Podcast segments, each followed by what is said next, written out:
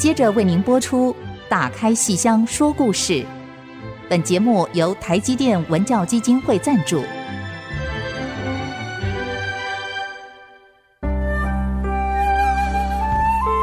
打开戏箱子，看见台上的精彩一刻。戏箱子里还有许多你不知道的喜怒哀乐、悲欢离合。让戏曲专家王安琪、罗世龙和您一起打开戏箱说故事。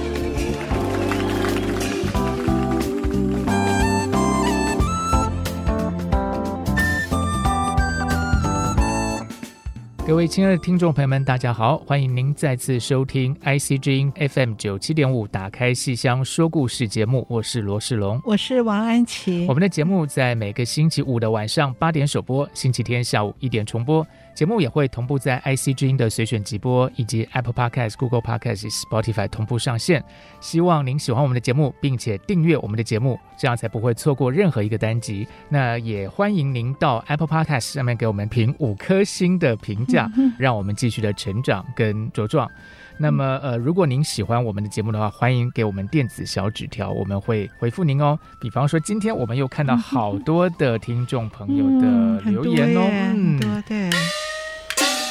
对，老师有看到的是啊，我先看到了一位我认识的、很熟悉的，叫郑宇少、哦、少爷，嗯、他那个少左边是召唤的召，右边是力量的力。这位因为是一个很年轻的朋友，因为他常来看戏，就什么戏都爱看，而且他很会拍照。嗯。哦，那他拍的照片非常漂亮，因为他懂戏，所以可以捕捉到最精彩的那个瞬间的镜头。对，然后他又很会编辑，所以我们每次演完戏都在脸书上等待少爷，等待少爷的照片。然后最近就很有趣的就是他叫郑宇少，宇宙的宇嘛。那最近好像有了一个宇字辈儿，有了宇派，哦、为什么呢？国光。国光本来就有温宇航，嗯、最近黄雨玲又正式加入国光，然后加上这位摄影正高手郑宇少，所以大家都觉得有宇派宇哇字辈儿啊！谢谢您来鼓励我们，是感谢、嗯、感谢感谢。嗯、对，好，我这边看到有一位是叶 Y E H 啊，是一位女性的听众朋友。他说：“我们节目非常的棒，感谢你喽哦。然后重点是说，可以在我们的节目里头，觉得自我的思索会被带出来，然后把自己带进剧场情境，了解演员的人生经历，对京剧的热爱等等。虽然在第一次看戏的时候不太懂这些身段呐，啊，什么角儿都不懂，可是呢。”看着唱词进入演员的神情动作，融入剧本里，好像也就融入到这个剧本的一部分，开始去思考情境啊，对话，就一直看到今天了，哇！很高兴这个戏曲可以带给你这些感动，希望你把这样个呃感受分享给周遭的人，嗯、大家一起看戏，一起分享人生，一起成为彼此的支持跟鼓励哦。嗯，嗯，谢谢你们，感谢感谢。那其实还有像风之神对这位听众朋友说，哎，听了我们节目好像有轻松愉快的娱乐，谢谢你。还有 Dio、嗯、啊，Dio 是一位男性的听众朋友，DIO、嗯、也非常谢谢您的支持跟鼓励，谢谢大家。嗯，谢谢谢谢。嗯这个聊着聊着，其实我们这夏天都慢慢就到八月的这个中下段了哈，还是很热，还是很热。但是我觉得这暑假常常给我一个感觉，就是说，因为很多人假期可能会全家出游啊，聚在一起，或是说可能呃在外地工作念书，可能就回到家里去。其实家庭呃的确在相处起来，其实有时候啊待在一块儿久了，也不是说不关心对方或怎么样，可是难免就会有一些。冲突啊，摩擦，摩擦或是不谅解等等哦。嗯、其实戏曲里头，哎，有时候都会告诉我们这些待人处事的道理啊，就是说，比方说婆媳之间啦，嗯、翁婿之间啦，嗯、哦，长辈跟晚辈之间都好多，哦，对不对？哦、我们前两集其实都在跟听众朋友们讲到爸爸、嗯、儿子、父亲节，对对对。对其实除了这种呃，怎么说呢？呃。本来的这个原生家庭的这个爸爸之外，其实有另外一种爸爸是，就因为 另外一种 另外一种爸爸，对，就不是原生家庭里的爸爸，但他后来也会变成是你的父亲母亲的，这叫什么？就通过婚姻的关系，这个应该怎么形容呢？老师，你看我这个中文什么程度啊？这个好玩，对对对，这个就是呃亲，也不能叫亲家。岳父，这 个 对老师，其实从你看我们中文这个对称谓的变化很复杂，其实就知道，其实我们是很注重人际人伦关系的。嗯嗯。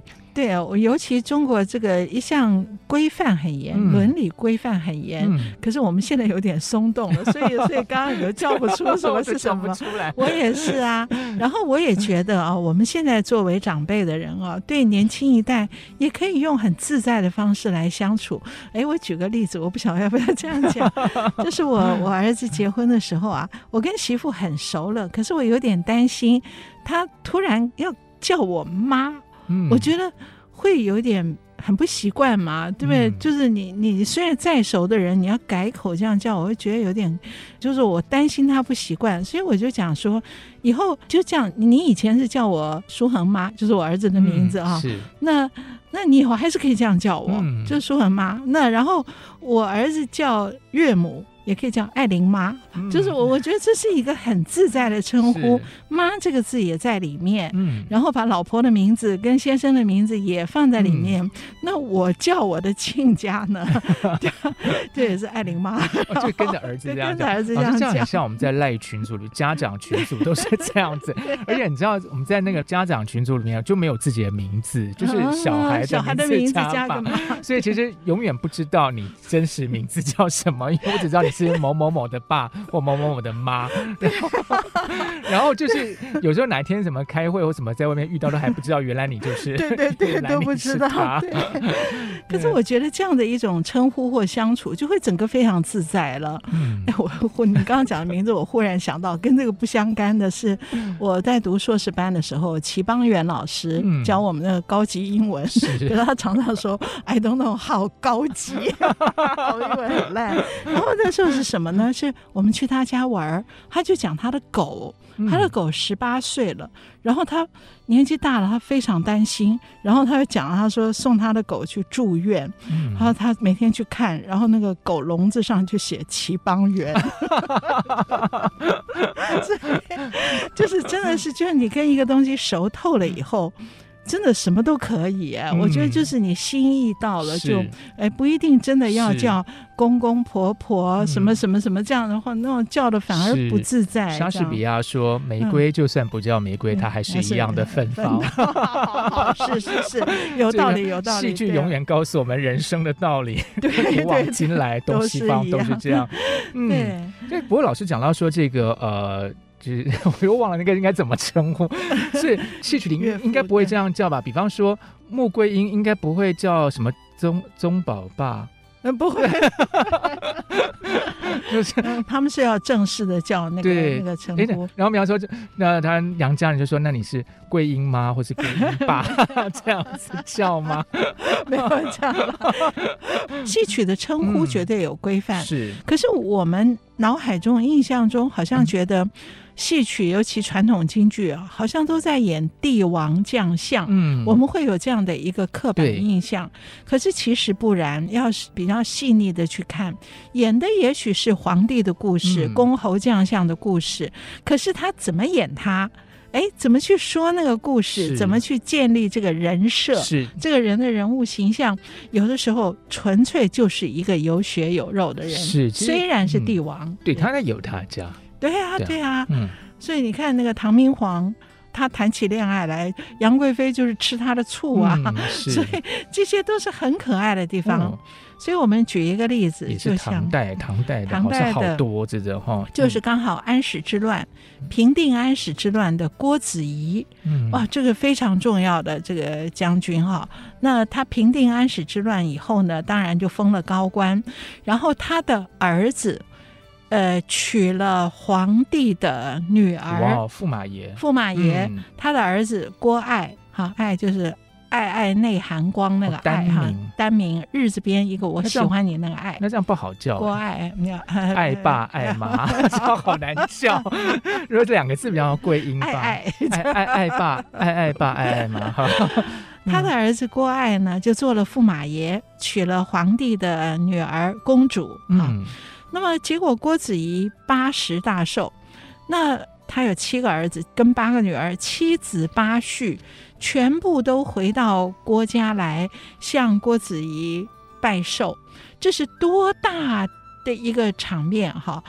每一个人都是夫妻两个成双成对一起来拜寿，只有这个公主。只有郭爱的太太，就是公主，不肯来。为什么？他觉得我是公主，而且我爸是皇帝。我爸是皇帝 啊，那公公生日，啊，你你去就好了。嗯啊，你郭爱去就好了。我才不想从宫里面还跑出宫去，嗯，去给公公拜寿，所以他不去，就只剩郭爱。一个人去哇哇，结果国外就好难堪哦。你看每一个兄弟姐妹全部都是成双成对一起来拜，那只有我是一个人。那大家一定都知道，我的太太心里面瞧不起我的爸爸，嗯、对呀、啊，所以他还憋了一肚子的怒气，然后回到宫中去。那个太太公主呢，还非常的骄纵。她的公主在宫中设立一个规矩。呃，驸马爷回宫啊，那个门口要挂一个红灯，嗯，好，就是驸马爷回家要进我的房，要先通过这个红灯的报告，嗯，就等于是。要通报一声，那是他自己家吗？对啊，对啊。可是还有这样的规矩，所以那个郭爱已经一肚子怒气了，回来还看到要红灯通报，所以非常愤怒的打翻、扯翻了这个红灯，然后进去，那个公主也对他很凶，结果他把公主打了一顿。哇，家暴了！家暴，这个是皇帝的家，对啊，皇帝家暴，这个戏叫打金枝，打金枝，因为公主是金枝玉叶。哇，这个。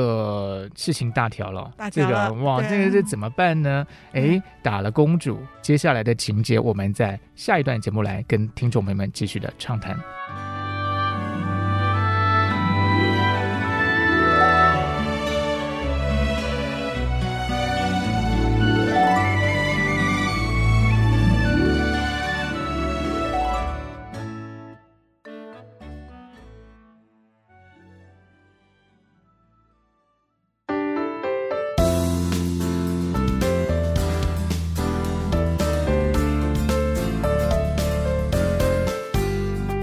现在收听的是《打开戏箱说故事》节目。在上一段节目里头，我们谈到的是哇，驸马爷打了公主，打金枝这个戏。哇，那这下子怎么办呢？因为你打别人也就。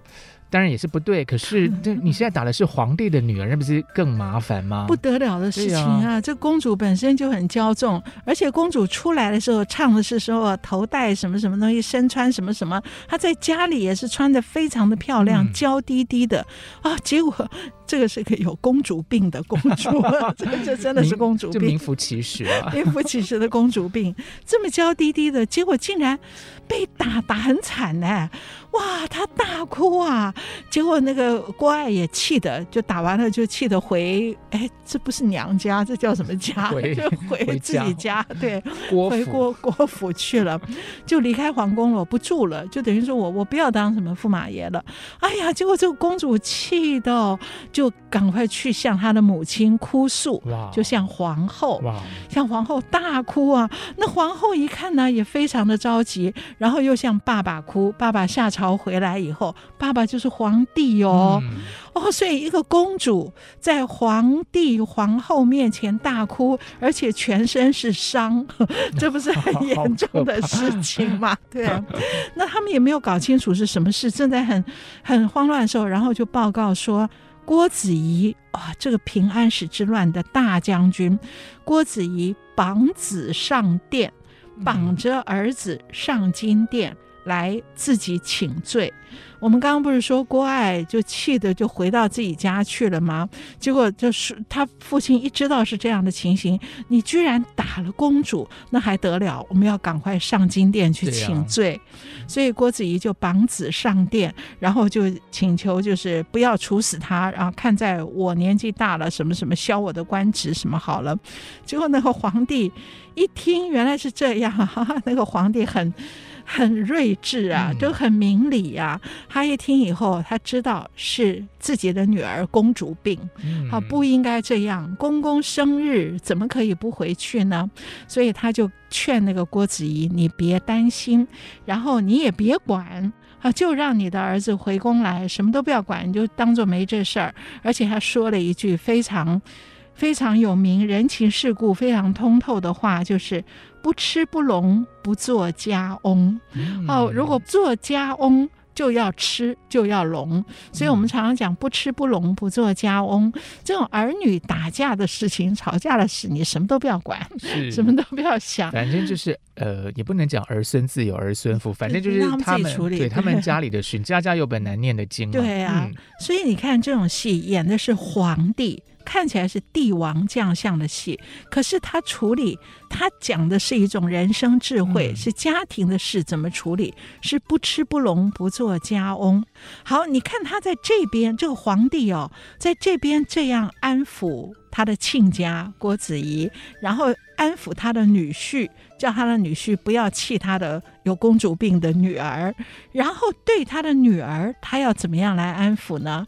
他的女儿那公主当然是气头上啊，全身是伤啊，大哭大闹啊。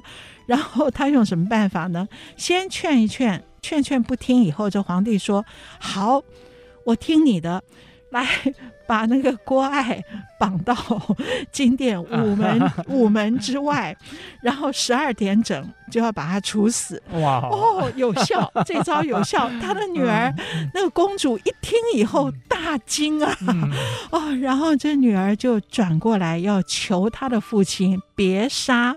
我的丈夫，所以你看，这个皇帝太了解这个儿女的心思了。他只是气头上要爸爸帮他出一口气，把他杀掉。好，那我就真杀。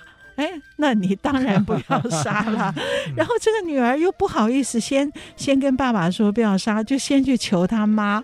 然后他妈也也故意说你你你是你爸爸下的令，你去 跟你爸爸。所以弄到这个公主极为尴尬，不晓得怎么办。然后最后通过这一番，然后她才了解，哎呀，这个我是自己有公主病啊。所以很可爱。这个戏打金枝，我要讲的就是表面讲的都是帝王将像家的故事，可是其实真的是家的故事而已，嗯、是。不是用一个呃所谓封建伦理什么，不是讲那些事情，嗯、而是任何寻常家庭，就跟我们上礼拜讲杨家将的故事，其实很多时候是用家庭化的方法来处理的。嗯、我记得我看过一部客家戏，是也是大陆编的，然后我们台湾的这个客家剧团也演过。呃，原来大陆剧团的剧本叫《杨门巧媳》，很巧，很奇巧的一个巧媳妇。杨门巧媳讲的是穆桂英，哎呦，可是巧媳妇 就很可爱呀。就是说杨家，我具体的我有点忘了，大致就是说杨家不是一大堆媳妇嘛，而且都是寡妇，这些寡妇彼此还在那边。有很多心结，就妯娌之间，妯娌之间，对，你是大郎的，人家大郎带皇帝死的，死的比较惨呢、啊。然后我这个我是三郎的夫人呢、啊，我们三郎是被马踏死的，怎么样？怎样？就是真的很惨，很惨的，就彼此在那边斗来斗去。嗯、然后我我五郎，我丈夫上山出家当和尚了，留我在家，就这个之间闹来闹去。然后有媳妇了，哎呦，就剩六郎了，六郎我们都没儿子了，六郎有媳妇了，然后。这个媳妇又是个山寨之女，她会来怎样？所以就是很好玩，就把整个杨家将故事，因为很多地方越不是全国的那种代表，是代表最中央的这种观念的戏啊，就更能够有一种很民间的一种情趣，所以很可爱，就是演的是。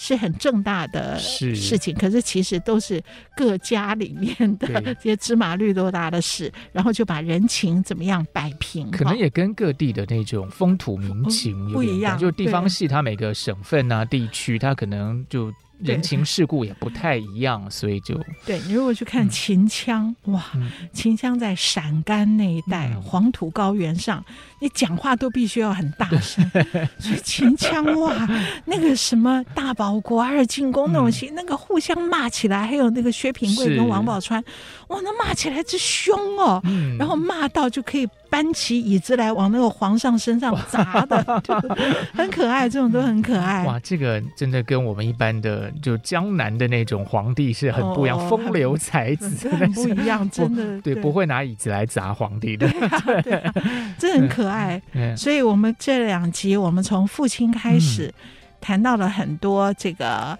呃戏曲里面的这种伦理的，是。可可是又很可爱的伦理关系，其实是人情世故。对，其实，在戏曲里有一种就父父母子女之间关系，我觉得很特别，就是。像这个呃，因为可能古代社会这种就是非原来原生家庭的那种子女的情况有点多。比方说，像我们看那个公案剧，像包青天，他就会判说，那到底生母养母谁比较那那那个《灰蓝记》那个故事嘛？对对对对对。那其实像赵氏孤儿，其实也牵涉到，就是说，那到底谁才是你的爸爸？就是说那个呃，养育之恩，像还把这个儿子交换嘛？程婴对，那成英还把自己的儿子牺牲去帮助这个。皇就是皇室的这个，之后对对，对，所以其实很多这样子的呃人伦关系的探讨，对，就是说其实这样的一个关系是的确存在于这个社会里头的。不过赵氏孤儿我们先别讲，因为那实在是太对太哀戚。但是前阵子我们看国光的戏有个《天雷报》，其实也是在讲这样的养子两代之间的关系。对，那个比较，而且那个是就是杨子，我们上次讲杨八郎也是收养的。对，可是杨八郎他收养之后，被收养之后，他完全呃变成跟亲生儿子一样，所以那个毫无隔阂。那国光上次演的老生专场里有一出《天雷报》，那个就是很民间，很民间，嗯、是一对卖豆腐的老夫妇。好，这老夫妇两个家里很穷，就是做小生意，卖卖豆腐。然后他们就在路边看到一个被丢弃的婴儿，听到婴儿哭，他们觉得很可怜嘛，然后就也没有人来领，所以他们就是好心，然后领养了一个婴儿，把他养了十三年，养大，养大以后，后来竟然碰到了。亲生母亲碰到了这婴儿的亲生母亲，嗯、然后这个婴儿就被亲生母亲带走了。带走以后，这么多年来，他们两个老夫妇每天就在这个孩子被带走的那个亭子清风亭那一带徘徊，当然也在他们家附近，嗯、就每天望着这条路，然后想象儿子会不会有一天回来。嗯、哎呦，好感人哦！是。然后这两个老夫妇后来也不卖豆腐了，所以越来越穷。穷到就是有人叫他张伯伯，张伯伯，他都不用抬头。他说我穷到这个地步，还会有人叫我。我觉得这句话好好真诚啊！这穷到还会有人来叫我，对。然后每天看着这条路，唱了一句“路在人不在”，就这条道路永远在这里。可是我的儿子从这里去，他再也不会回来。这个戏哦，真是是京剧的一个老戏，而且就是在清朝的文献记载，是焦循所写的《花布农谈》里面就写到这个戏，他就写到说那个时候花布就是。这个本来是昆曲是正宗嘛，然后在清朝差不多乾隆嘉庆那个时候，那个花布乱弹开始兴起，就是京剧开始开始萌芽兴起了。然后那个时候焦循就记载下他看戏的一个亲身的经历，他说就在野台那边在演《清风亭天雷报》这出戏，嗯、然后看到观众哦一个一个咬牙切齿，看到那个杨子后来中了状元不。不认养父母的时候，他整个观众都在咬牙切齿，然后发出那个呲呲呲这样的声音。然后后来等到这个杨子被雷打死的时候，啊，全场欢呼叫好。哇！他记下当场的那种那种呃，就是花布乱弹这种民间的戏如何深入人心。是。而这个戏，我们又提到有一篇剧评。嗯，好，那这个关于天雷报跟剧评之间又有什么样的关联呢？我们先休息一下，马上回来。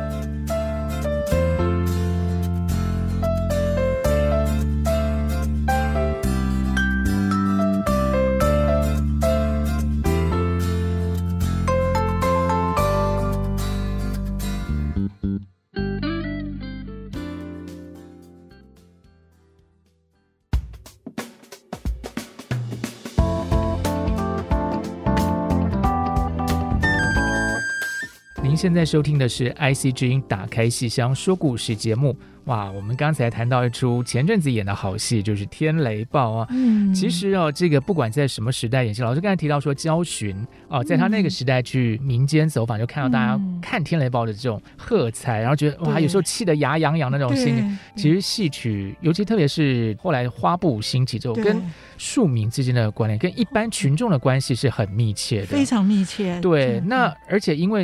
其实教学那个也有点算是留下某种评论了，当然不是我们现代意义的那种。当时的田调，对对对，田野调查，就社会学家，社会学家，对 对对，戏剧人类学。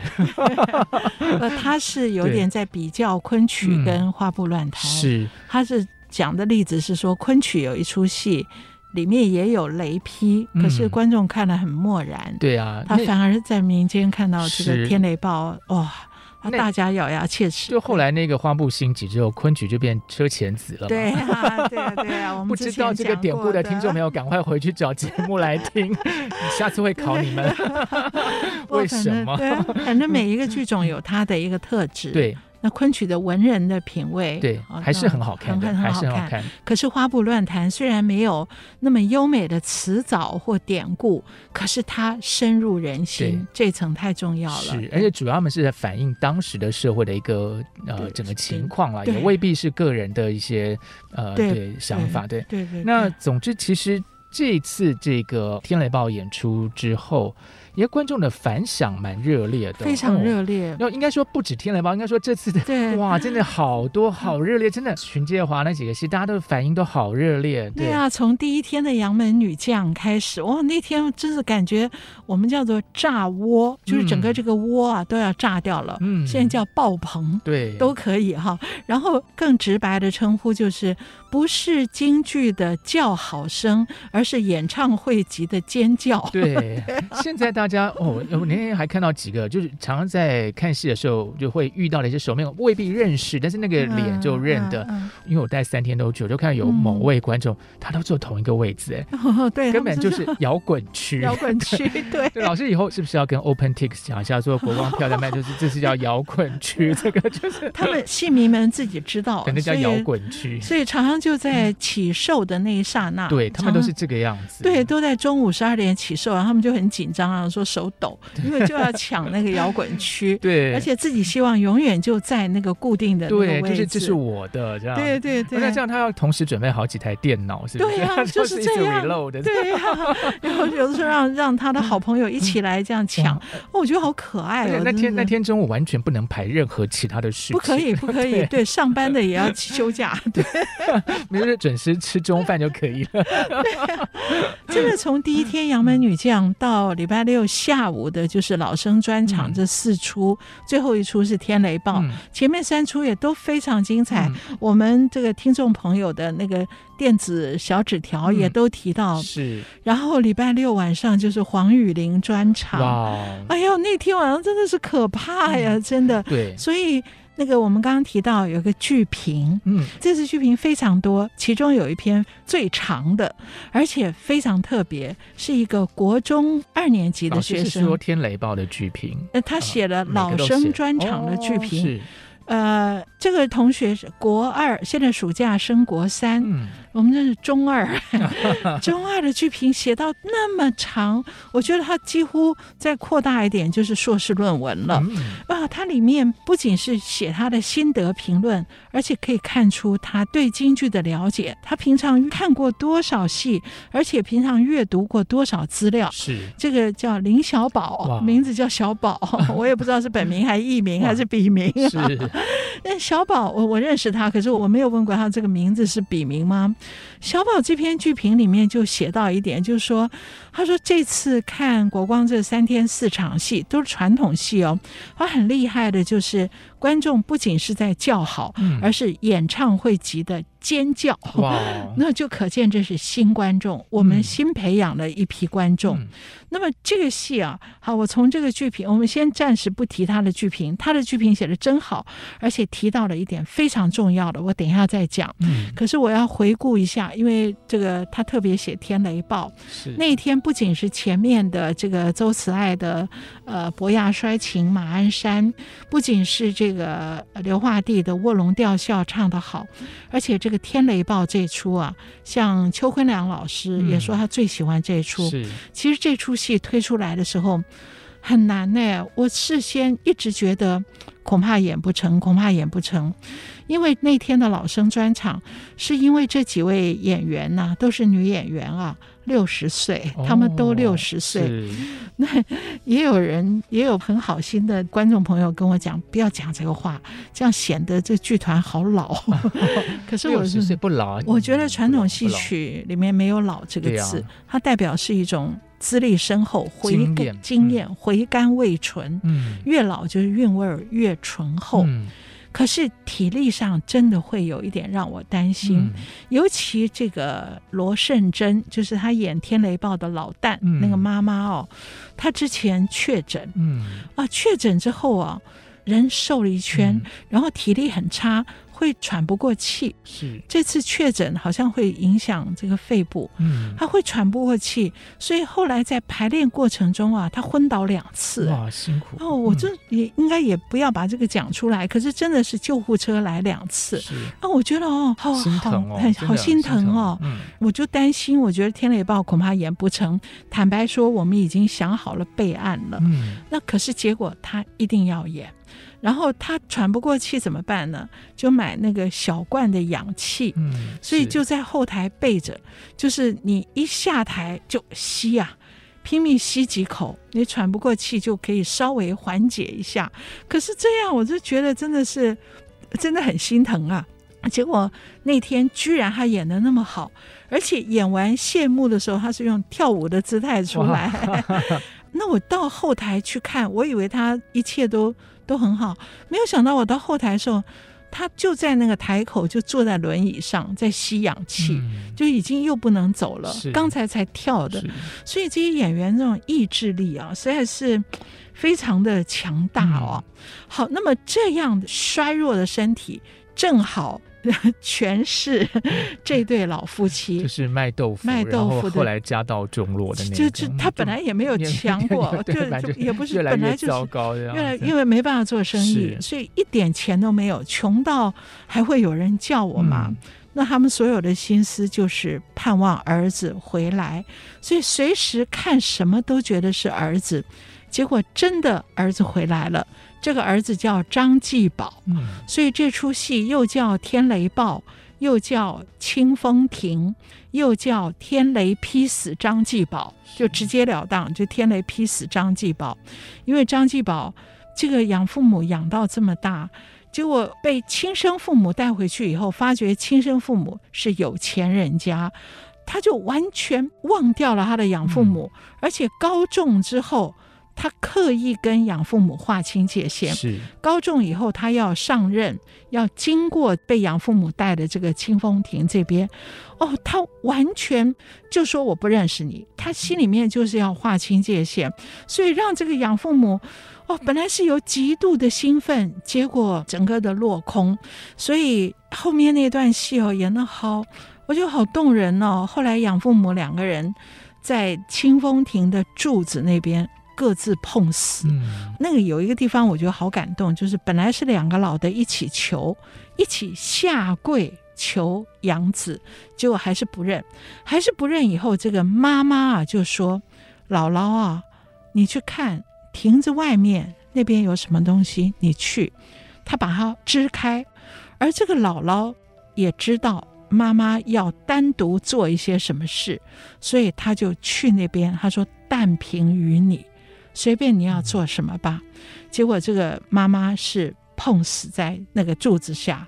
那个姥姥心里其实有数，她知道妈妈要做一个什么事，可是这个戏啊，就故意演的模糊，是故意让我们看她好像有什么东西没有说清楚。可是这个精彩就在这里。然后等到姥姥从亭子外面什么都没有啊，我回来了。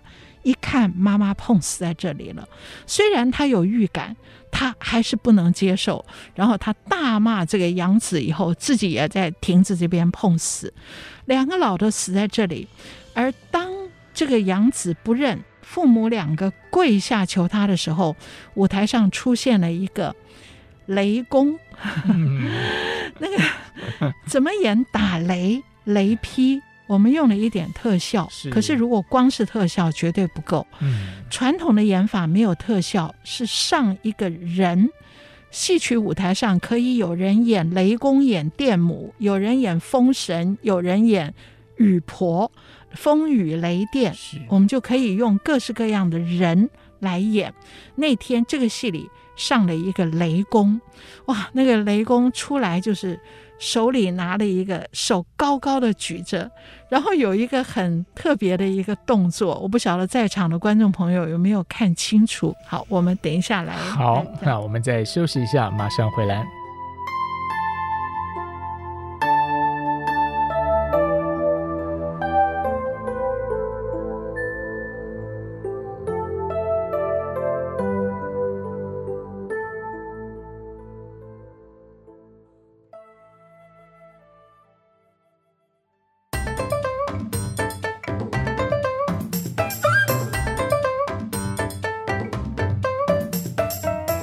之后，再度回到《打开戏箱说故事》节目。哇，刚才讲到这个打雷啊，这个富兰克林因为在打雷的时候放风筝，发现了电。老师，您说的这个特效，该不会是在舞台上放风筝吧？那个特效不重要，重点是虚拟协议的舞台是用人，嗯，用演员来扮演。雷公、电母、风神、雨婆，嗯、通通都可以。那这个戏里出现了雷公，有一位演员来演，不过这演员很累。他在他们二老下跪的时候，他就要站在后面，嗯、而且他不能垂着手站，他要把手高高举起。所以哦，我看他排戏的时候，那个右手简直因为太久了，是简直的话，后来就换姿势。就张继宝这个不孝的养子再说一番更狠心的话的时候，他就换左手。就让他的左右手稍微换一下，嗯，自由女神，自由，他不能换，他有手上有火，不是雷。然后最关键的是，当那个他养母要自杀的时候，这个雷公要发作了。而他做了一件什么事呢？我想观众朋友都看到，他在那个状元，他本来站在张继宝这个状元公的背后，高高的站着。张继宝他在张继宝的状元帽上面插上了两面小旗帜，嗯，可能观众朋友都看到，然后后排的观众也许看不清楚，就是猜他插什么避雷针还是什么，其实就是。怎么讲？定位点。对呀、啊，雷公怎么会去插避雷针？对不 对？我都乱讲。对对，就就是插定位点。嗯、就我等一下要大劈雷的时候，不管你怎么闪躲，目标就是你。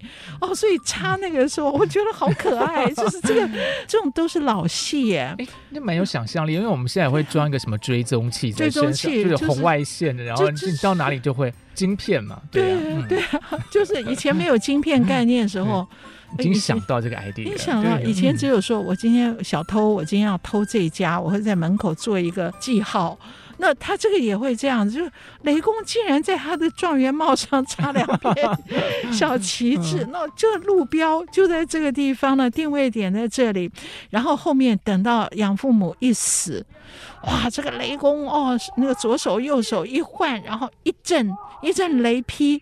这个通常我们在戏里啊，要演到，就是如果一个人被雷劈死的话，一定会先逃，先躲，嗯，这样这个张继宝就有很多身段可以做，是，然后最后被劈到那一刹那，一定会走一个僵尸。什么叫僵尸呢？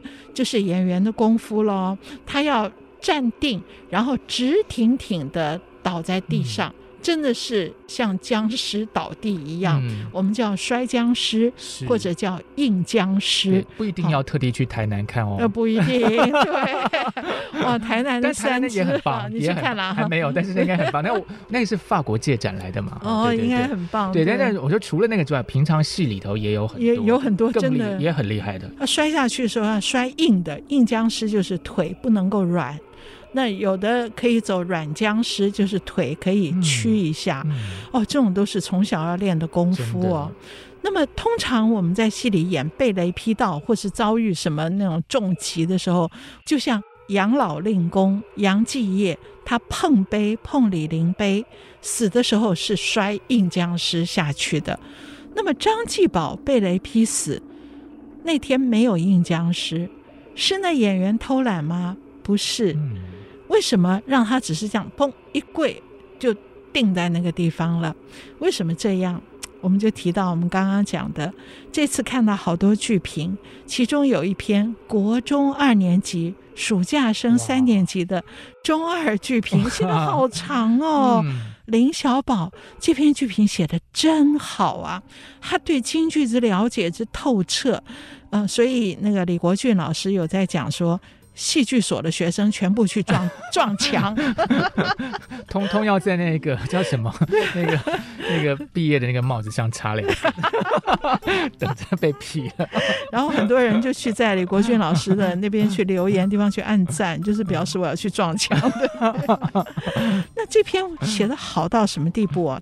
不仅有很多知识性的，他会告诉你。啊，刘化弟的言派哦，唱得非常好。然后周慈爱的马鞍山啊，唱的是周正荣老师的路子。然后他学古琴，学了五年，他亲手在台上弹古琴。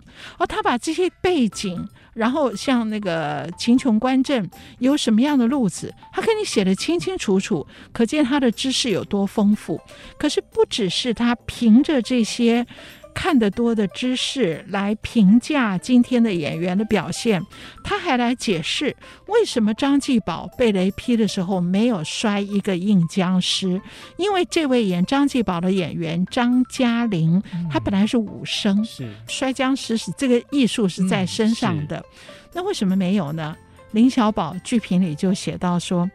如果张继宝这个该死的杨子摔僵尸摔得一定摔得好，那观众一定会为他鼓掌叫好。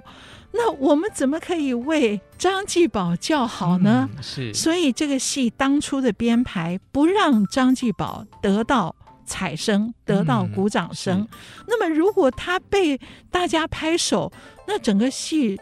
本来是要劝人为善，要劝人尽孝，嗯、那不是整个就尴尬就混乱掉了吗？有点反高潮的感觉。对，嗯、我觉得小宝写的好好哦，而且他这个里面点出了传统戏曲本来是演员跟角色这个中间的关系，他把它讲得非常清楚。嗯、就譬如我们讲《欲望成果》好了，这个是用京剧演莎士比亚，可是很多人看的时候就会觉得，哎，最后这个马克白。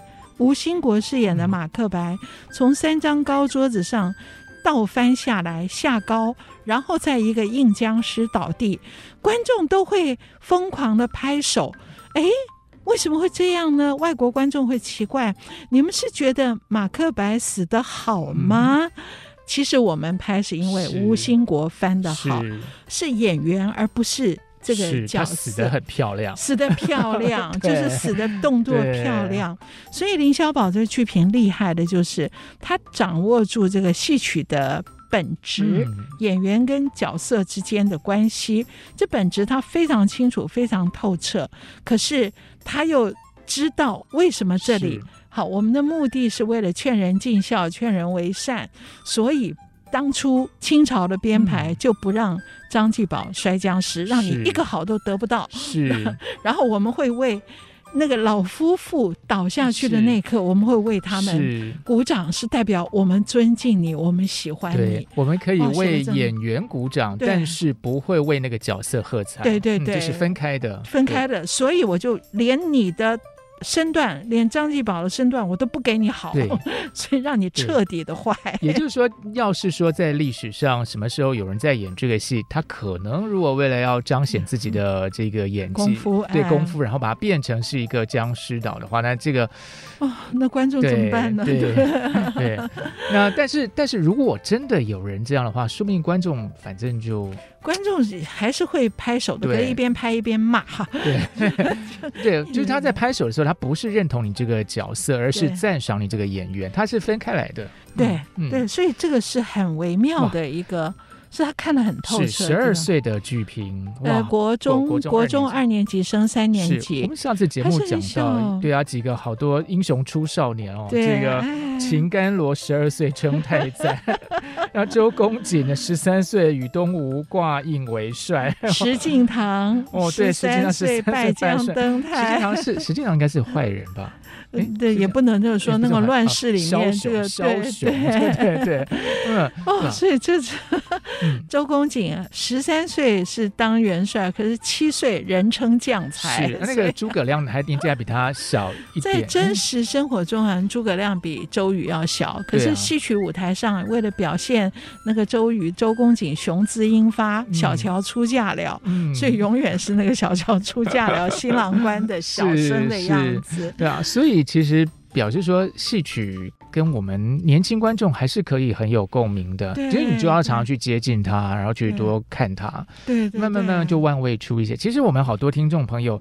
你留言的听众朋友们，其实年纪也都很轻，都很小。我们我们只设定说十九岁以下，说不定他只有八岁 我们下次。我们下次要再多加一个 那个，多加一个区块这样子。对对对，对啊！现在那都年纪，像小学都已经会用这个，用电脑用的比我们好，用手机啊。对 啊，对啊，对啊，对对对，嗯。所以其实我们今天跟听众朋友们聊了好多这关于像家庭里的一些这个状况啊，打金枝哦，说一直聊到说像天雷。雷暴这样子，杨紫，嗯，对，其实像这样的题材在戏曲里真的很多，就家庭，对，家庭发展，对，各位还可以去看，就是国王剧团今年的新编大戏《幽灵天子》，哦，是这个里面也谈到杨紫。跟亲生儿子，还有天子。跟天子之间的关系，对，对，而且这听名字就觉得很好玩，因为幽灵是演员嘛，演员，所以这个哎，演员跟皇帝这中间到底是怎么一回事？也许下次我们来跟听众朋友们来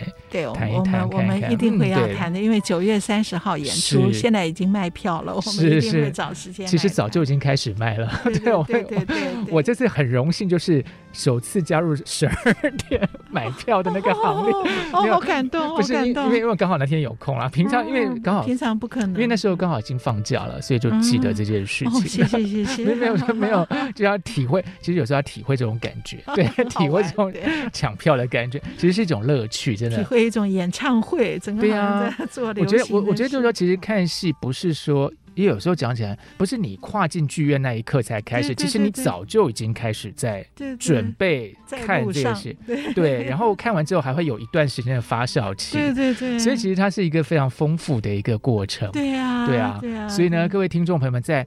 看戏在路上的时候就来听我们节目，要让你永远跟戏曲在一块儿。对对，好啊，我们今天节目时间也差不多告一段落。那非常谢谢您的收听。如果您有任何的想法，欢迎留电子小纸条给我们，或是其实我们也可以到节目网站的页面留言了。我们 网址是 triple w 点 i c 九七五点 com。打开信箱说故事，我是罗世龙，呃，我是王安琪，我们下次再见，拜拜，谢谢，拜拜。本节目由台积电文教基金会赞助播出。台积电文教基金会深耕文化经典，引动艺术风潮，与您共筑美善社会。